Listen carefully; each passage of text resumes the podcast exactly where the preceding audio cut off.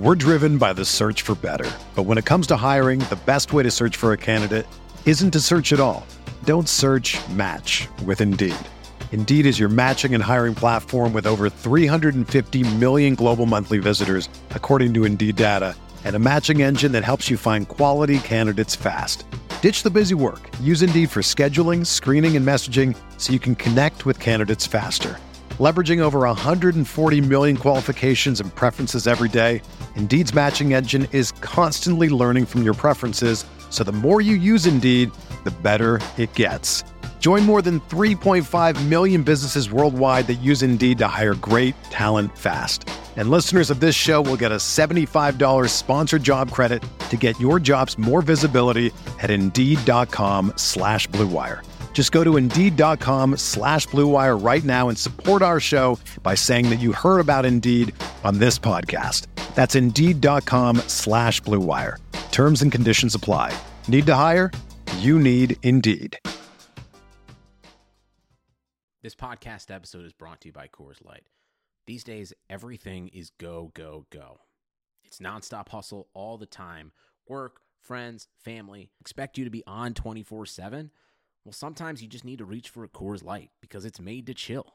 Coors Light is cold lagered, cold filtered, and cold packaged. It's as crisp and refreshing as the Colorado Rockies. It is literally made to chill. Coors Light is the one I choose when I need to unwind. So when you want to hit reset, reach for the beer that's made to chill. Get Coors Light in the new look delivered straight to your door with Drizly or Instacart. Celebrate responsibly. Coors Brewing Company, Golden, Colorado.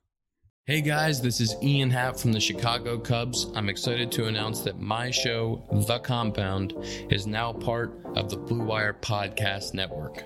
Join me and my teammates Dakota Mekkes and Zack Short. This week we welcome Cubs first baseman, World Series champion Anthony Rizzo to The Compound. Check it out, subscribe, The Compound on the Blue Wire Podcast Network. Blue Wire.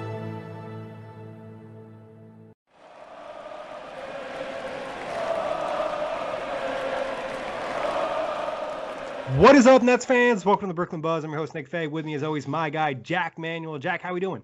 Ah, it's good to talk Nets, Nick. Yes, we've been on a little bit of a break. You know, I was moving, Jack and I back at work, but fun to get back into some Nets basketball. Plenty of topics, and as always, you can find us on iTunes, Google Play, Spotify, OTGBasketball.com, NetsRepublic.com, and Blue Wire Pods. And as always, this episode is brought to you by BetOnline.ag. But Jack, kick things off. All right, Nick. The the big news of the past week or so has been Kyrie Irving, VP of the NBA Players Association, leading the way surrounding the uncertainty to a return to play in Orlando. Uh, what were your thoughts on Kyrie Irving as the, the so-called messenger? I mean, there were some other players that were sort of in support of him, but Kyrie Irving seems to be getting all the heat. Uh, I guess in general on the criticism surrounding him and I guess on his just his thoughts in general about the the thoughts around the the return to the play in Orlando in general. Yeah, I mean, obviously we know the history of Kyrie, but I think in a situation like this, you have to ignore everything in the past, especially because everything in the past is basketball related. You know, we're talking about teammates, coaches, you know, how he fit on certain teams. That's irrelevant when you're talking about real life issues, which Kyrie was talking about and has real concerns about the bubble and how, you know, the NBA returning will impact the Black Lives Matter movement. You know what I mean? Like, if, is that going to be a distraction like Wilson Chandler has mentioned for the net? So I you know I fully support Kyrie and any player that you know wants to take that stand. It's it's their decision. It's not mine. I'm not in a place and tell them how to do it. And I think you know there's a way to see both sides. Like both sides can be right. I think there just has to be some type of compromise. And you mentioned like the hate. I can't say I was surprised about it. It was upsetting, but you know that's what you kind of expect from NBA Twitter, especially when Kyrie's standing away from giving people what they selfishly want instead of what the bigger picture is. Yeah, it's literally the definition of shooting the messenger at the end of the day. And yeah. Kyrie Irving, his job is to, and I think some people were debating like the. He did a great job. If you ask me. Yeah, I mean, I if if this was anyone but Kyrie Irving, you know, where would where would people be standing? If this was LeBron James saying these words, if this was Anthony Davis, Giannis Antetokounmpo, I think a lot of people would be thinking differently. Uh, and, and, look, I've been a, a big a, a big critic criticizer of of Kyrie in the past, especially in relation to those flat Earth comments. You know, I think on the Outlet and JBT and every other podcast, I was pretty savage on him as a teacher. So, I mean, I was pretty disappointed about that. But you can't judge one person's comments by what they're saying now. I mean, I, I think a lot of people don't give credit and don't separate things and look at the issue at itself rather than the person speaking on the issue. And I know it's it's a little bit silly. Uh, I just I, I just don't understand how you know despite the fact that you know LeBron James and, and a lot of other players think that going back to Orlando, going back to playing can provide uh, and amplify their voices for Black Lives Matter. I don't. I, I think that that's a good point as well. Kyrie Irving and, and a couple of others, Avery Bradley, Dwight Howard, think that they don't go back and they think that that can amplify their voices for the Black Lives Matter movement. I don't disagree with that. I, I don't understand why people have to be like, "No, nah, that's wrong. No, nah, that's wrong." I think, uh, especially as white guys, who are we to judge yes. what they think is actually going to give more press, more coverage, and you know, just uh, forward the movement and, and, keep this movement going and amplify the voices and, and make real change, get the laws changed, get voting laws changed, everything, you know, make a real impact. We don't know. Well, I've, I haven't I haven't been subject to systemic racism since I was bloody born. Uh, the systems were born against me. I'm having to look at goddamn statues that have oppressed me since, you know, my forefathers. And, you know, I think that a lot of NBA pundits, you know, were really poor in their reporting. Yep. And I think that for me, the, the one point I will take away from this is that African American reporters who have good rapport with players, i.e., Chris Haynes, deserve more credit because the way that he reported the issue in comparison to Adrian Wojnarowski as the quote unquote disruptor, I don't totally blame him for that. I blame probably you know some internally probably came up with the headline, but the way he did report it was very salacious and a little bit like racially biased in some ways. That's how I took it. I thought that that was a, a bit shitty uh, for him as well. But I think that the issue itself, it, it, I don't understand. And, you, know, you hear, you know, my favorite guy Kendrick Perkins giving him shit. A lot of people that just don't understand where he's coming from. It's just it has to be one way or the other. And a lot of you know dumb Laura Ingraham shut up and dribble shit coming from a plenty of other people as well. And I think another thing that's been kind of ignored in this whole situation is Kyrie's not like this is what has to happen. I'm listening to you guys. I think there was a quote saying like I'm willing to do whatever you guys want to do, but let's do it together. So like if they want to go back to Orlando and that's like the group decision, he understands that, but this is his viewpoint and why he thinks that this will be more impactful for more people than just the NBA players. Yeah, I, I think that that quote really got lost uh, among all the chaos, and that quote again came from Chris Haynes in, in saying that look, it, was it was taken all about like you know oh, this smells fishy, all that sort of stuff, and you can tell that that was some players on the Zoom call that were just a bit pissed off with Kyrie and were just texting Shams as it was happening. But in in that respect, you know. Quality reporting matters more than ever in today's day and age, and even when it pertains to basketball, because this is more than basketball. This is this is lives at the end of the day, and you know I think in general, you know, you can be one way or the other, but I think there has to be some openness to it. You know, uh, I think Kristian Winfield of the New York Daily News wrote a decent piece, and he was sort of saying that a return to play could actually hinder the movement and actually be, you know, probably be impacted by the fact that look, basketball box scores and you know Luka putting up numbers and and LeBron James, those are going to be the headlines. Are the headlines really going to be, you know, whatever the players decide to do to impact the Black Lives Matter movement? I have no idea. I really hope that it can be more than just basketball that happens in Orlando if it does happen.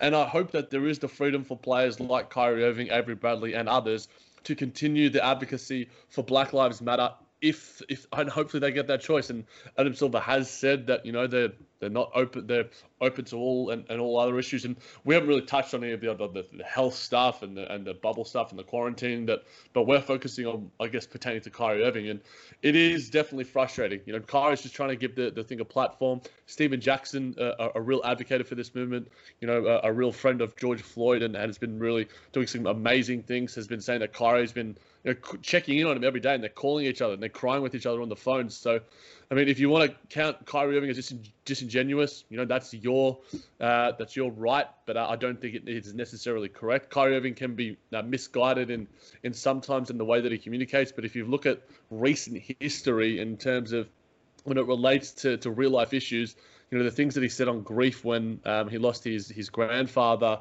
um, and, and, in the introductory press conference with the Brooklyn Nets, I think he can be an incredible, incredibly intelligent and eloquent guy, and I think that you know, we lose the lose the hum. I think we're continuing to losing empathy and humanity in, in right now, Nick. And I think it's a bit bigger than basketball, and I think that we need to remember that. You know, I don't really care if basketball comes back if it means that laws are changed and you know there is equality across America and the world. 100% Jack and I think that's what people need to see. They need to see the bigger picture and I think like the whole thing with Kyrie like you said, people are just taking so much of what they've seen in the media and the headlines and trying to essentially discredit what he's saying or saying that, you know, he's just looking to disrupt things or create some type of conspiracy when really none of us even know Kyrie to that extent. You've seen what the media wants you to see. Like none of us are to say, you know, this is who Kyrie Irving is and this is what matters to him. You know, we've only heard what he wants us to hear or what the media wants us to hear. So I'm all for letting anybody have a voice. And, and getting back to the point we mentioned earlier, he's doing his job. It wasn't like this Kyrie Irving is the only person or the only player in the league that was like, hey, you know, we should maybe not play and, you know, focus more on the Black Lives Matter movement and you know not allow this to be a distraction. He was kind of voicing opinions for you know players who are a little bit too shy to say it or maybe they didn't feel confident because they play on a team with LeBron James and they know that he wants that championship so bad. So I feel like Kyrie's done a really good job in giving other players a voice that maybe didn't have one which is his goddamn job for the second time. Yeah. He's the vice president of the NBA Players Association, and and he was voted recent... into that position. I think people forget that, and they're like, "Oh, well, are you sure you want Kyrie making these decisions?" The players voted him there. They obviously have some type of confidence in him. Yeah, and I mean, even his own teammate, you know, thought differently in Garrett Temple. You know, another, yeah. uh, another p- person who's a part of that association. So you can have different opinions on it. I think Garrett Temple's were a little bit misguided. Sort of, I think that he was sort of saying, you know, let's just con- uh, the the best way of continuing to get get going is to you know get the bag. You know, that's going to help fight oppression. And I'm, I'm I didn't read the. Uh, I think the article entirely probably was a bit more succinct than that, but that's my main takeaway from it. And the the main takeaway uh, recently from the from the news uh, relating to Kyrie Irving and the return to basketball was that Woj was having to take back some of his word. Yeah. So th- those bombs uh, were certainly being diffused. And he's saying that he's speaking for more players than we thought. There's not great enthusiasm on playing in this league about going into the bubble. As many of people of Kyrie Irving stands and Nets Twitter said, uh, may the apology be louder than what was said in the first place. Yeah, I agree. And I think also like getting to the point of the bubble and you know maybe not even talking about much social issues, but uh, again, it's still correlated because you're asking, you know, a predominantly black league to take a health risk and entertain you and play basketball in a situation where maybe they don't feel fully comfortable or they don't get their fullest freedom. So, I don't it, like there's multiple levels to this. Uh, it's it's so nuanced that, you know, uh, and thankfully there is still time to figure this out and hopefully all voices are heard and everyone's rights are pertained to because at the end of the day, you know, we we know the superstars and, and the guys that have a chance to win a championship are going to be there. But, you know, what about the guys lowly on the roster? You know, the Chris Chiozza types, the the Mo Bamba types, these guys that, you know, uh, are worried about not just the, the Black Lives Matter movement, but their own health and their own freedom. Uh, in, and their families' sort of, health too and their family's health. So there's a, a lot, a lot of things to sort of touch on in, in that regard. So, uh, um, Nick, I'll, I'll jump forward a little bit because it sort of goes with uh, where we're at. And Garrett Temple spoke to Malika Andrews uh, of ESPN. And I'll, I'll, I'll, throw out some quotes to you, sort of what I was touching on a little bit, a bit earlier. The difference in the economic gap between white America and black America is astronomical. I can't, in good conscience, tell my brethren to throw away millions of dollars in order to create change that I don't see the direct impact of. If there was a direct impact of laws changing, that would be a different story. Uh, that's one of the quotes, uh, and I'll, I'll, I'll, I'll go on it further. So when people bring up not playing, we are a few black men that can make a little bit of money. It is not a lot of money when you think about it in the grand scheme of America, but we can start having a little bit of money, create a little bit of generational wealth. But the fact that us not playing will hurt our pockets, I don't think that is the right way to go about it. Um, I guess that Garrett Temple has his own views, Nick, uh, uh, about it in the grand scheme of things. He doesn't necessarily think not playing, and I know that Ed Davis, former Brooklyn Net, uh, said the same thing uh, to Hoops Hype.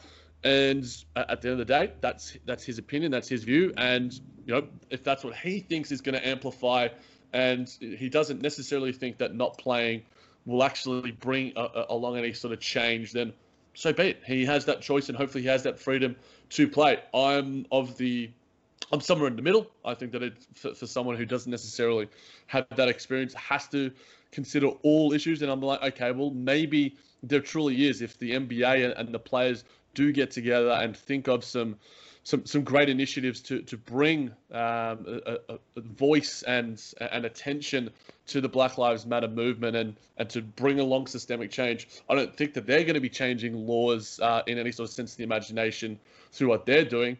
But I will say that it looks like that the protests and the rallying and, and the outcries and the social media uh, attention has been creating some form of change. So I don't totally agree with what Garrett Temple is saying. Yeah, I mean, I think there's a way to view both, you know, standpoints. Like you said before, it's not really our position to tell them who's right and who's wrong. So, I mean, I get what Garrett Temple's saying and him saying like, hey, if the NBA doesn't happen, it's not like they're going to react directly to us. Like they're not going to make a change because of us, which they could, they couldn't. We don't really know. I can understand why he's a little concerned and seeing how it might lead to nothing because that's happened in the past where we have seen changes. We've seen small changes, nothing drastic or what this country needs yet. But uh, and I understand the other perspective too of the wealth impact. And, you know, we're talking about guys having millions and millions of dollars and impacting generations of, you know, their youth, you know, their family moving forward and how that can play a role too. And then giving up this money could also make changes. So I, I, I like, I really just don't stand either way. I'm just, I'm willing nah. to see either standpoint of where these guys want to go with it because I have no say in what I, what I, my opinion on doesn't really matter because I haven't dealt with, dealt with the same issues they have. God, yeah, and, and that's it at the end of the day. And um, I know a lot of people were arguing against Kyrie Irving because you know he's he's got the bag before he's gotten hundreds of millions of dollars across his career, and a lot of these guys haven't. So you know, it get, does make it know, easier. It certainly it, it, certainly does, and I do understand that. Um, Carmelo Anthony you know, echoed the, the sentiments of Kyrie Irving, you know, a couple of weeks ago when he was speaking to speaking to Ernie Johnson, and he certainly didn't get the the amount of gruff that you know Kyrie has gotten recently. But you know, I'll I'll end with that quote, Nick, and unless you want to add anything to it, and this is the one that Chris Haynes of Yahoo Sports actually put out there and actually advertised. If it's worth the risk, then let's go and do it. But if you're not worth it, it's okay too.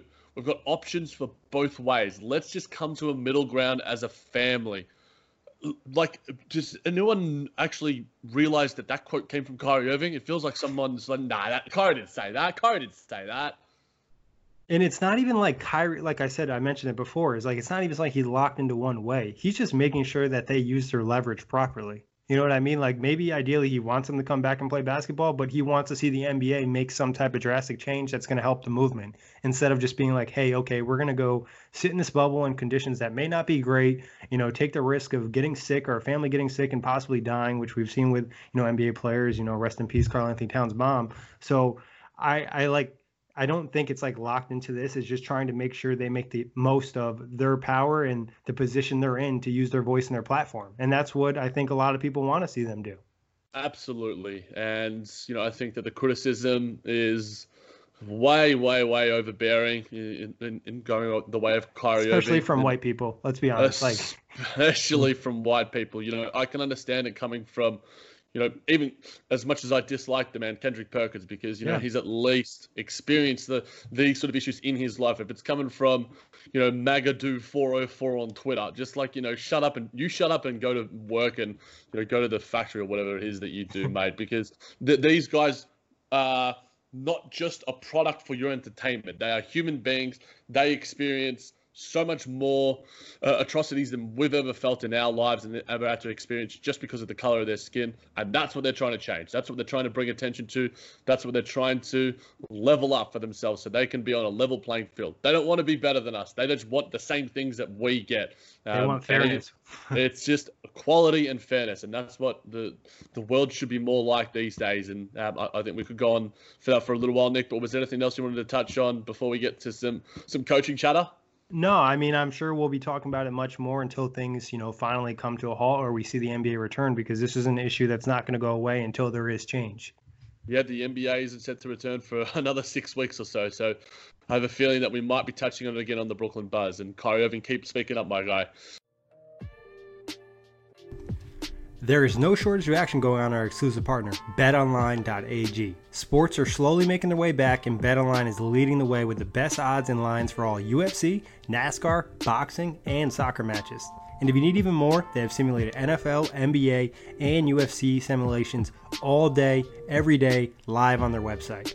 Looking for something else other than sports? BetOnline has hundreds of casino games, poker tournaments, and prop bets to check out. Visit betonline.ag and use promo code BLUEWIRE for a free welcome bonus. That's one word, BLUEWIRE. BetOnline, your online wagering experts. Uh, John Hollinger, Nick, and this was a little while ago, but we didn't get a, chat, a chance to chat to it on the pod, and it sort of leads into our coaching chatter. The most important decision in the Brooklyn Nets era is who becomes the next head coach. Do you agree or disagree with that sentiment? I mean, I think it's a fair case, but you also could say, let's say Sean Marks makes a move for one of the superstars we've talked about, and like they add, let's hypothetically say Ben Simmons or Joel Embiid or somebody of that caliber. The coach isn't going to matter. Like if you have three, you know, top 15 players, three top 10 players, or whatever it might be, you're going to be good enough to win a championship. Or if your roster is just super stacked, like you're probably going to win a chip regardless. The coach will play a huge impact, but I think probably roster decisions are more crucial. Like we've kind of talked about before, like talent is still, you know, the most important thing in the NBA. What about the Bulls uh, uh, playing delicate? What if the Bulls didn't hire Phil Jackson as their head coach? Would they have gotten six rings uh, with, with him as their head coach if they had kept going with um, Doug? What's his name? Doug something. Doug Collins. Doug Collins. Doug Collins. Sorry, I, I, forgot the last name there. It's a little bit early here. Um, so, do you, how how close do you think it is in between sort of this head coaching hire and you know a possible third superstar and you know any sort of upgrades in this offseason that you know will really decide whether the Nets are a true championship contender. Yeah, I mean, just uh, reacting to that argument, I mean, like if you remove Scottie Pippen from the Bulls and they still have Phil Jackson, I don't feel like they're the same team. So at the end of the right. day, I'm I'm always going to lean to the team that's you know more talented. You know, you might have the best head coach in the league, but that doesn't mean you're going to win a championship. And like you look at a guy like Brad Stevens, who's had really, really good teams. They haven't necessarily been the most talented team in his conference, and a lot of people look at him as one of the best coaches. And they still, you know, lose in the conference finals or in the second round of the playoffs or something like that. So I think, you know, at the end of the day, like talent, matchup, and things like that matter more, but coaching is still a huge factor. I'm not going to sit here and say like, hey, if they hire Tom Thibodeau, I feel just as confident if they hired, uh, let's say Mike D'Antoni or like Gregg Popovich or something. You know what I mean? So it yeah. definitely plays an impact. But at the end of the day, if you have the most stacked roster in the league, I feel better about winning a championship than if we have, you know, a less stacked roster and we have a top three coach. Yeah, that makes sense. And I guess we'll touch on some of those guys in the news that came from the Load Management podcast where Shams spoke to and spoke on Jacque Vaughn being given a legitimate opportunity to head coach. And one of the quotes was, uh, this is a guy that comes from the Spurs background, has the same pedigree as Sean Marks. As far as I know, he does a good job at working with players, building that relationship. Uh, what were your thoughts upon hearing that quote and the fact that the Nets are going to be giving uh, Jacque uh, I love saying that name because it's my full name. Uh, Jacque, uh, a full shot at uh, that head coaching gig. You know, it's funny. I laughed when I heard it because we had just podcasted and we said, no way Jacque Vaughn is going to be the head coach. We're like, imagine replacing Kenny Atkinson with Jacque Vaughn. It just doesn't make a ton of sense. I still kind of feel that way. I maybe think it's a little bit more possible after Sham saying it, but still, like, you remove Kenny – to replace him with Jacque Vaughn, who's not a super experienced coach. Yeah, he has more, you know, NBA playing experience and he's won a championship and things like that. But still, I think they're probably looking for a bigger name unless Vaughn just really pops off when the NBA returns. Yeah, and it's it's going to be something that we'll have to wait and see. You know, if we we win six games and you know take the Raptor to seven, you know, who knows? That that probably gives him you know a, a really good boost, especially with some great adjustments in the series or something like that. You know what I mean? Where he just like does something that people are like, oh damn, like this guy might have outcoached Nick Nurse for a game or two. Yeah, or maybe he unlocks, you know, a Lob City version of DeAndre Jordan, and then KD and Kyrie are like, oh wow, like he can really get the most out of a out of our guy. You know, there's there's plenty of scenarios where I could see it happening, uh, but another guy that's in the running, Nick, and according to Shams, uh, the dynamic between him and Kyrie Irving might not be as strong as previously thought. Is Tyronn Lue? We spoken about this, funnily enough, on the pod, you know, a couple of times. And the, the initial news we sort of thought was like, wow, okay, well, I don't I don't think Kyrie Irving and Ty Lue had the strongest relationship. And then, you know, as time passed, we were like, we heard different rumblings and tricklings out from NBA Twitter and the like that, you know, the the relationship had been repaired. But hearing that it might not be as strong as once thought, does that hurt the chances of Ty Lue being head coach of the Brooklyn Nets? Maybe a, a little, but I think we already had some concerns about their relationship. And like you mentioned, a report came out and said everything was fine. I think, you know, they they wanted that to happen. Kyrie would obviously have to approve and say like, "Hey, there's no issue between us." And at this point, it seems like everything's okay, especially because you consider Kyrie mentioned that he didn't necessarily be the best version of himself in Cleveland with LeBron. And you know, we, he mentioned I think last year with Boston, he called that called LeBron saying like, "Hey, uh, blah blah blah. Like I should have done this, should have done that. So maybe he feels a similar way about Ty Lue. I don't know. Obviously, they have a better idea of their relationship than we do. So I don't think it would be reported that Kyrie would be okay with it if it wasn't the case. Because like a- another report could have easily came out and said, "Hey, Kyrie doesn't want Ty Lue to be, you know, the head coach of the Nets."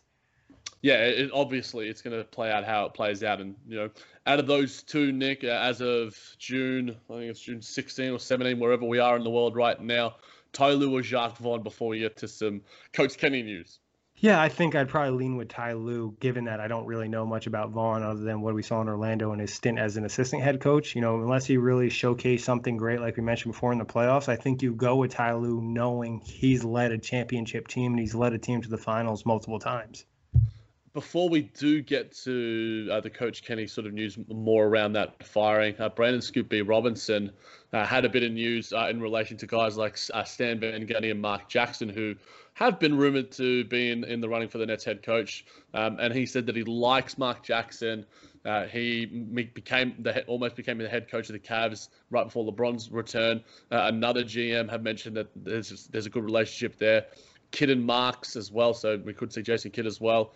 Um, and he thinks uh, on the other side of the f- foot that Lue and Kyrie Irving have mended the fence. So just some little tidbits before we uh, move on to Coach Kenny. So you know you, you read what you believe. There's there's certain sources, um, and at the end of the day, we have no idea. We just report it. We just talk about it, and uh, it makes for fun uh, podcast chatter. Yeah, I mean the Kidd thing is interesting, and we've heard like lingering rumors about it, like as a possibility, and people have kind of tucked it under the rug. But if there's a strong relationship with Sean Marks, that obviously could play you know a crucial role in him having at least an opportunity to interview for the job. Yeah, and, and that's at the end of the day. And Nick, I'm going to hit on some uh, Shams quotes uh, from that article, uh, from that podcast, sorry, uh, relating to, to Kenny Atkinson. And he said, relating to the firing, let's start early in training camp. The offense he still wanted to go with was something that didn't vibe with his best players, from Kyrie to KD to Spencer Dinwiddie and so on, which is a free for all offense. It wasn't a set regime, a set style. He still wanted to play the way they were kind of playing with D'Angelo Russell. And I don't think guys went with that. As the year went on, I think different things became issues. And I think Kenny Atkinson, who's a great guy, a good coach, struggled to deal with all these star players and their wants and desires. The DeAndre Jordan point became a big one. He wanted to start. KD and Kyrie were his friends. It's the reason he was signed to that big contract. Contract. Kenny Atkinson didn't want to start him, and that became a butting heads point uh, throughout the whole organization. So that became a problem. Uh, he also talked about the the Nets team meeting after the the blowout loss to the Grizzlies as time wore on, people started to see that it wore on Kenny Atkinson. There was a big blow up in the team meeting the Wednesday before he was fired. Uh, a lot of emotions, and at that team meeting, uh, at that team meeting, as we've talked about, uh, KD uh, was quite vocal and he was talking about the championship habits. And I think that message rang true throughout the whole organization. And anytime KD speaks, it's going to speak up in a team. Everyone's going to listen. You match all those factors in, and Sean Mark- Marks let Kenny Atkinson know what time it was. Yeah, I mean, this is kind of all things that have been hinted at. It's just kind of uh, like confirming it to an extent. We knew that you know Kenny didn't necessarily get a, along with Kyrie and KD, and the whole DeAndre over uh, Jarrett Allen thing, or Jarrett Allen over DeAndre was a thing mentioned by Zach Lowe. Just feel like there were so many issues, and also it just kind of makes you think that like Kenny, like his job just drastically changed. Where last year he was coaching young guys or role players that really didn't have like a solidified role in the NBA and you're turning them into stars or getting the best out of them. And this year with this team, with the players they had, these guys already knew who they were. They're already championship players and they wanted to have more of a voice in what the team did and they wanted to have a stronger impact with that. And maybe Kenny wasn't as allowing of that. We don't really know the full behind the scenes, but that's just kind of the, the image that I'm getting. To go fight for Team Kenny, um, just just for the sake of it. You know, Kevin Durant did leave OKC because it was playing a pretty sort of you know individualistic style of basketball, my turn, your turn with Russell Westbrook, to be in a more philosophically sound and pretty version of basketball in Golden State. And you know the Nets don't necessarily have that, but that they play a version of that. And now that he, he he's with Kyrie Irving, he wants to sort of it seems at least in my uh, respect go back to that. You know, I, am just arguing for the sake of arguing, I, I guess, and you know I think that among many things, you know, basketball philosophy, DeAndre Jordan, a lot of those things were an issue. And, you know, I think Coach Kenny is going to be around the NBA for a long time. I don't think he's just a good development coach. I think he is a good NBA coach in general. I think he's beyond that. And I think that the Knicks would be lucky to have him. And we might chat about that on a future pod. But uh, I hope he gets that job ahead of Tom Thibodeau because I think that he can actually uh, make an impact on the Knicks. And maybe I might actually half like the Knicks and keep an eye on them. But I will get to Kevin Just Durant one point, Jack. It'll be really interesting to see the next head coach and what system they implement. Like what you know what they're trying to do with the players, and like we don't really know what Kyrie and KD were asking, and like is it something more similar to Golden State or is it a completely different system? Like we don't really know what they're looking for, or even how next year's team will fit with different pieces. You know what I mean? So that's like another underlying uh, storyline for the new coach. Yeah, and I think that's probably why I was quite high on Mike D'Antoni whenever that rumor sort of popped up because he essentially just lets the superstars do their thing, installs role players into that sort of system. They're role players. That's what you do. You shoot threes. You play defense. You block shots, whatever. And you know maybe that's a system that Kyrie Irving, Kevin Durant, what? Don't know. Um, we'll find out uh, in due in due course. But uh, Nick, and relating to we'll get to some KD stuff, obviously. Um, we talked about a little bit him not being able to return um, and not choosing not to return. And Mark Stein, Mark Stein of the New York Times said this: uh, the best point for why KD is right to delay his comeback is that a condensed bubble playoffs could lead into a shortened off season for, for guys like LeBron James, Giannis, all these teams that are probably going to be in that bubble or in Orlando, whatever you want to call it, for an extended period of time, which could le- lead to um, a, a little bit of rust and, and wear and tear on those guys. Whereas Kyrie Irving and Kevin Durant will be heading into the 2020 2021 off season uh, and you know preseason and new season ahead, uh, feeling fresh and, and good to go. Do you think that gives them an advantage, and do you think that that is uh, a point in KD's favor? Yeah, and I will say that was uh, something that I probably overlooked in the past, especially when the new schedule got dropped. Obviously, we found out like the KD wasn't going to play a little bit before that, but given such a short turnaround, I think you would be concerned like if KD did play, like you'd almost want him to sit out the first month of you know the next season. Because like you're kind of worried about like hey we're talking about the final let's just hypothetically say the Nets had a deep playoff run. They their season ends in late September. Then you're talking about 2 or 3 months for him to recover after coming back from a torn Achilles. Like we just saw in the NFL a guy who had recovered from a torn left Achilles just tore his right Achilles the next year so like I think there is some cause for concern of that, and I do think it kind of gives the Nets an advantage if they're feeling healthy and these other teams are kind of worn out because they just played some really intense basketball a few months ago. It can give the Nets a little bit of edge to start the season. Same thing for a team like Golden State. And then when it comes to the postseason down the stretch or when you're waiting for the playoffs to start, you have that cushion. You can rest guys, and now you're in a really good position for a championship run. Yeah, I mean, to consider the other side of it, I guess it's rest versus rust. You know, yeah. Durant, Kevin Durant is not going to be playing basketball for, for 18 months. And, you know, obviously he's going to, it's not, he's, he's going to be shooting in the gym. He's going to be doing five on five. He's going to be probably doing whatever to, to keep himself sharp. I don't doubt that, but it's completely different to playing NBA caliber level basketball, that in sort of intensity um, that we know Kevin Durant can show. And maybe the rest is more of a benefit than the, the quote unquote rust that could occur.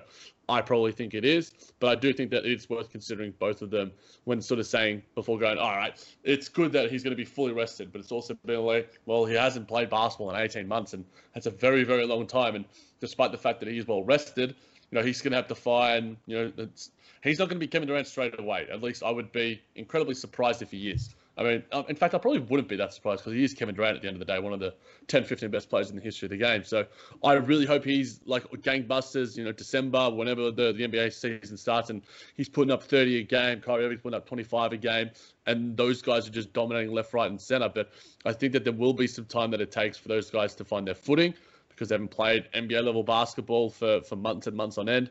But I do also think that the rest is going to be a huge benefit to them. Yeah, and I think you look at it from the perspective of like rust versus rest. is like, hey, the rest might lead to them being rusty. You know what I mean for the first two months of the season, but that's better yeah. than if they over were overplayed and then they re-injured themselves and it takes them two months to get back from another injury. You know what I mean? Like I'll be okay with the rust because, hey, like they're still working towards getting to that level, and that was always time they'd needed. And there's no saying that like playing a shortened season, you know, during this, you know, July and August stretch would lead to them not being rusty anyways for the next season because it's such a short amount of basketball too. Yep, that's a good point. You know, I'd much rather than be rusty than injured and have, yeah. have any re- reoccurrence of injuries. But Nick, there were some uh, dumb articles put out by some organisations in relating to Kevin Durant choosing not to return. Uh, NBA, NBC Sports, uh, Golden State said that Kevin Durant is coasting by not returning this season. This this season, and uh, WFAN Radio was saying that he's doing a disservice to his teammates uh, by not returning. Uh, which stupidity, stupid opinion you want to touch on first? Ah, uh, man, I think they're both really stupid. Like coasting, like he's rehabbing. Like that's like one of the least fun things anybody can do is like re- rehabbing from a torn Achilles, which I've heard is really really bad. And then to say like he's doing a disservice to his team when the team's idea before the season started was that he was going to sit out the whole year regardless, even if he was back. And like we're talking about a guy's health, and it's funny this is coming from like I believe it was a uh, Golden State NBC Warriors, and like. Hmm Klay was never coming back this season. You know, uh, Curry, like he could have came back sooner and he didn't want to. So like, there's other factors here for those players. So like, worry about the Warriors and their injured guys and uh, your tanking team before you talk about KD not wanting to play in the postseason. Uh, Golden State being salty. It brings tears to my ears. Not.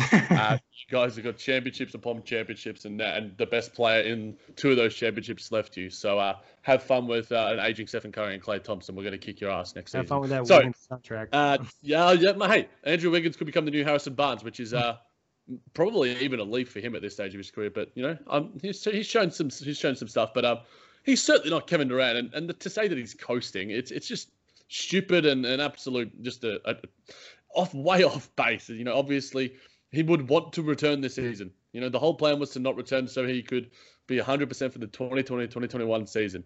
And doing and he tore his Achilles coming back to try to help you win a championship when he knew it would be a risk to his his uh, health, and he still did it. And you're complaining about him sitting out. And yeah, I know that there are a lot of great Golden State fans out there that don't have you know such stupidity in the opinions that they have on one of the game's great players. But this article was just an absolute. I, I didn't read it. I just when there are bad articles that have bad headlines, I just put them in you know a Google Doc so we can chat about them on on some form of a podcast. And the same was with uh, this one from WFAN Radio doing a disservice to his teammates. Guaranteed. You asked Spencer Dinwiddie, you asked Caris LeVert, you asked Joe Harris, you asked Jarrett Allen, you asked Chris Jones, you asked Garrett Temple, you asked DeAndre Jordan. Uh, if you want Kevin Durant to come back or do you want him to be healthy? guarantee they will probably say Kevin Durant should take care of himself, so we're good to go for the next season. We've got this one. We'll do what we can to to make this a competitive team. It's just even Kyrie, when the season started, I don't know if you recall on the media day, he was like, "I'll protect KD and make sure what happened to him with Golden State doesn't happen again." Yeah, exactly. And at the end of the day, who like it's whenever you're putting words in someone else's mouths and going like, "Oh, the teammates don't like this," it's just like, all right, um, who's that coming from? Anonymous source B from you know Joe Harris's barista in Brooklyn. like, come on, just just stop with that shit. At the end of the day, uh, they make for good podcast chatter. Kevin Durant made the right decision. It's disappointing for fans. I understand. We do want to see him.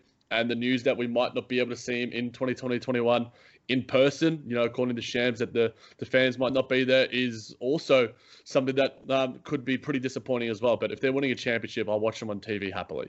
Yeah, 100%. And I think like a lot of the Nets players, and Nets organization, like we mentioned, the plan was always for them to sit out. It's about this upcoming two year stretch. You know, this is the championship window. It could be longer, but this is what really matters. And we want the fullest level of KD and Kyrie. Yeah, that's it at the end of the day. It's it's 2021, 2022 those postseasons are, are the ones where it, it really does matter. And uh, we'll get to. Actually, I just got a notification for Bleacher Report, Nick, and I guess we can sort of touch on because it does relate to what we were chatting about at the start of the pod. Uh, any player, and this is via Shams, any player who chooses not to participate in the NBA restart must notify their team by June 24th. So literally uh, about a week away. Um, eight days, that, yeah. Eight days uh, American time. Um, does that surprise you at all that it's a, a little bit too soon, or, or what do you think? Yeah, I mean, I'm not super surprised by it because I believe the free agent period is supposed to be like June 22nd. So maybe it's like, hey, this guy's not going to play. We need to get somebody else in here to take your spot.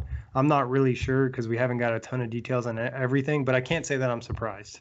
No, and you know it might be something we chat on the next pod and, and how it relates to individual Brooklyn Nets players and, and Kyrie Irving and, and how all those sort of people feel about it. Garrett Temple as well being a part of the NBA uh, leadership in, in, the Players Association. But uh, Nick Tsai is uh, offering the ticket holders an incent- incentive to renew for next season.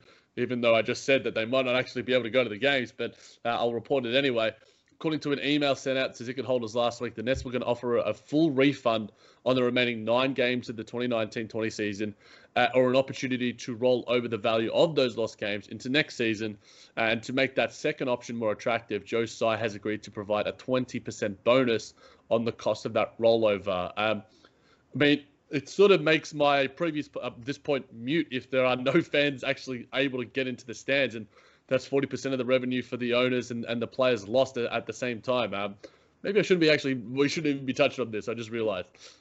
I mean, it could still happen. I don't think they're completely ruling out fans for yeah. next season. So, like, there is still a possibility. I would assume if that's the case, they'll just give them back the full refund I think I like it from Joe like Kong, to give the fans a benefit to stick with the team and give those season tickets for next year, and also making it obviously it depends on your tickets how much more like a twenty percent plus would be, but like it is tough times with COVID. A lot of people being out of work, it makes it maybe a little bit easier to afford tickets. Obviously, not a drastic change, but better than nothing.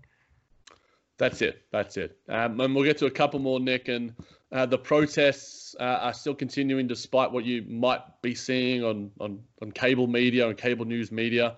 The, the protests are still happening and the voices are still being heard. And, and the, the young stud, um, Nicholas Claxton, is out there.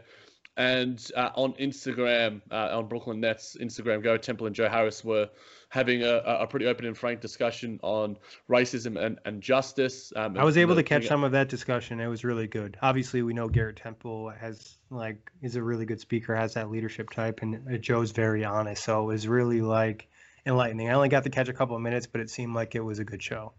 Yep. And also, we spoke about Caris LeVert, who was at the protest with um, his former college teammate, uh, DJ Wilson of the Bucks. Uh, the one thing that does seem to be quite positive about this is that the Nets are almost promoting this in a way and sort yeah. of giving the, their voices uh, that amplification on social media, be it Instagram, be it Twitter, be it whatever social media platform, just to give it that little bit of extra attention because there are the casual fans out there that might be all over the world that aren't seeing that Caris LeVert's doing this thing, that aren't seeing that Nicholas Claxton, absolute young stud, is doing these things. So, uh, massive kudos to the Brooklyn Nets social media team. Uh, they continue to do great things. Yeah, I mean the Nets team, a lot of the NBA teams around the league have done a great job of showcasing, you know, their players taking a stand. Obviously, there's a few we're not going to mention them that haven't done a great job, but shout out to the Nets. Yeah, um, funnily enough, I saw. You know, we are going to mention them because I saw I saw on social media uh, a list. I think it was actually Cam Killer Cam put out a, um, a an infographic of, of the people who have the highest donors to, to Donald Trump's campaign. And it was pretty much all NHL, baseball, or NFL owners.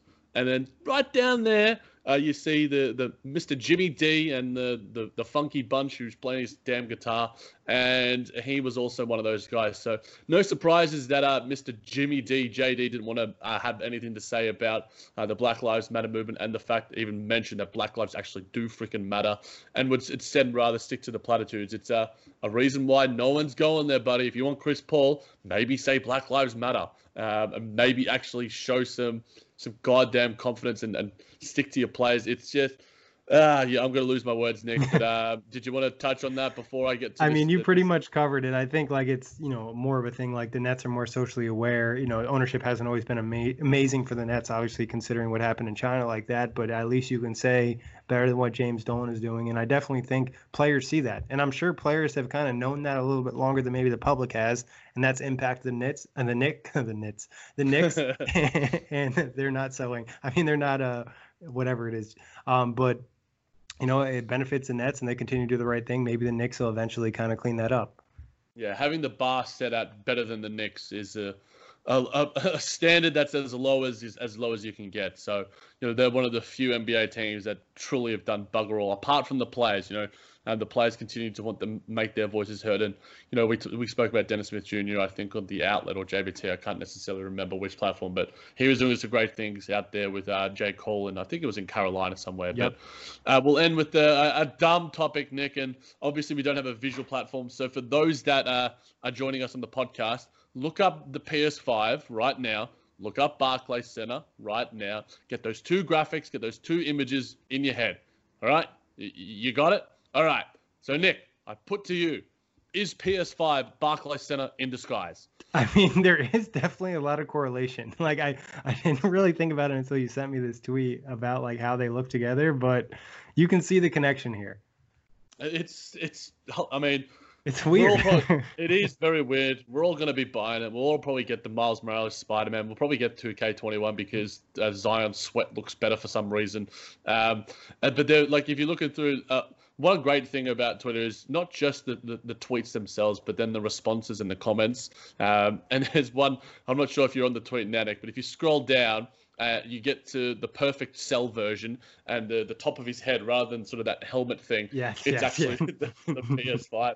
Um, the internet is undefeated, and I thought it'd be good to end with a, a bit of a dumb one on you know, because you know it's sometimes good to touch on some light stuff, despite the fact that the world uh, isn't very light these days. Yeah, one hundred percent. I mean, I definitely thought it was an interesting design. What do you think of the PS5 design? Do you like it, uh, or is it just like, eh, I don't care, I'm yeah, just gonna buy it?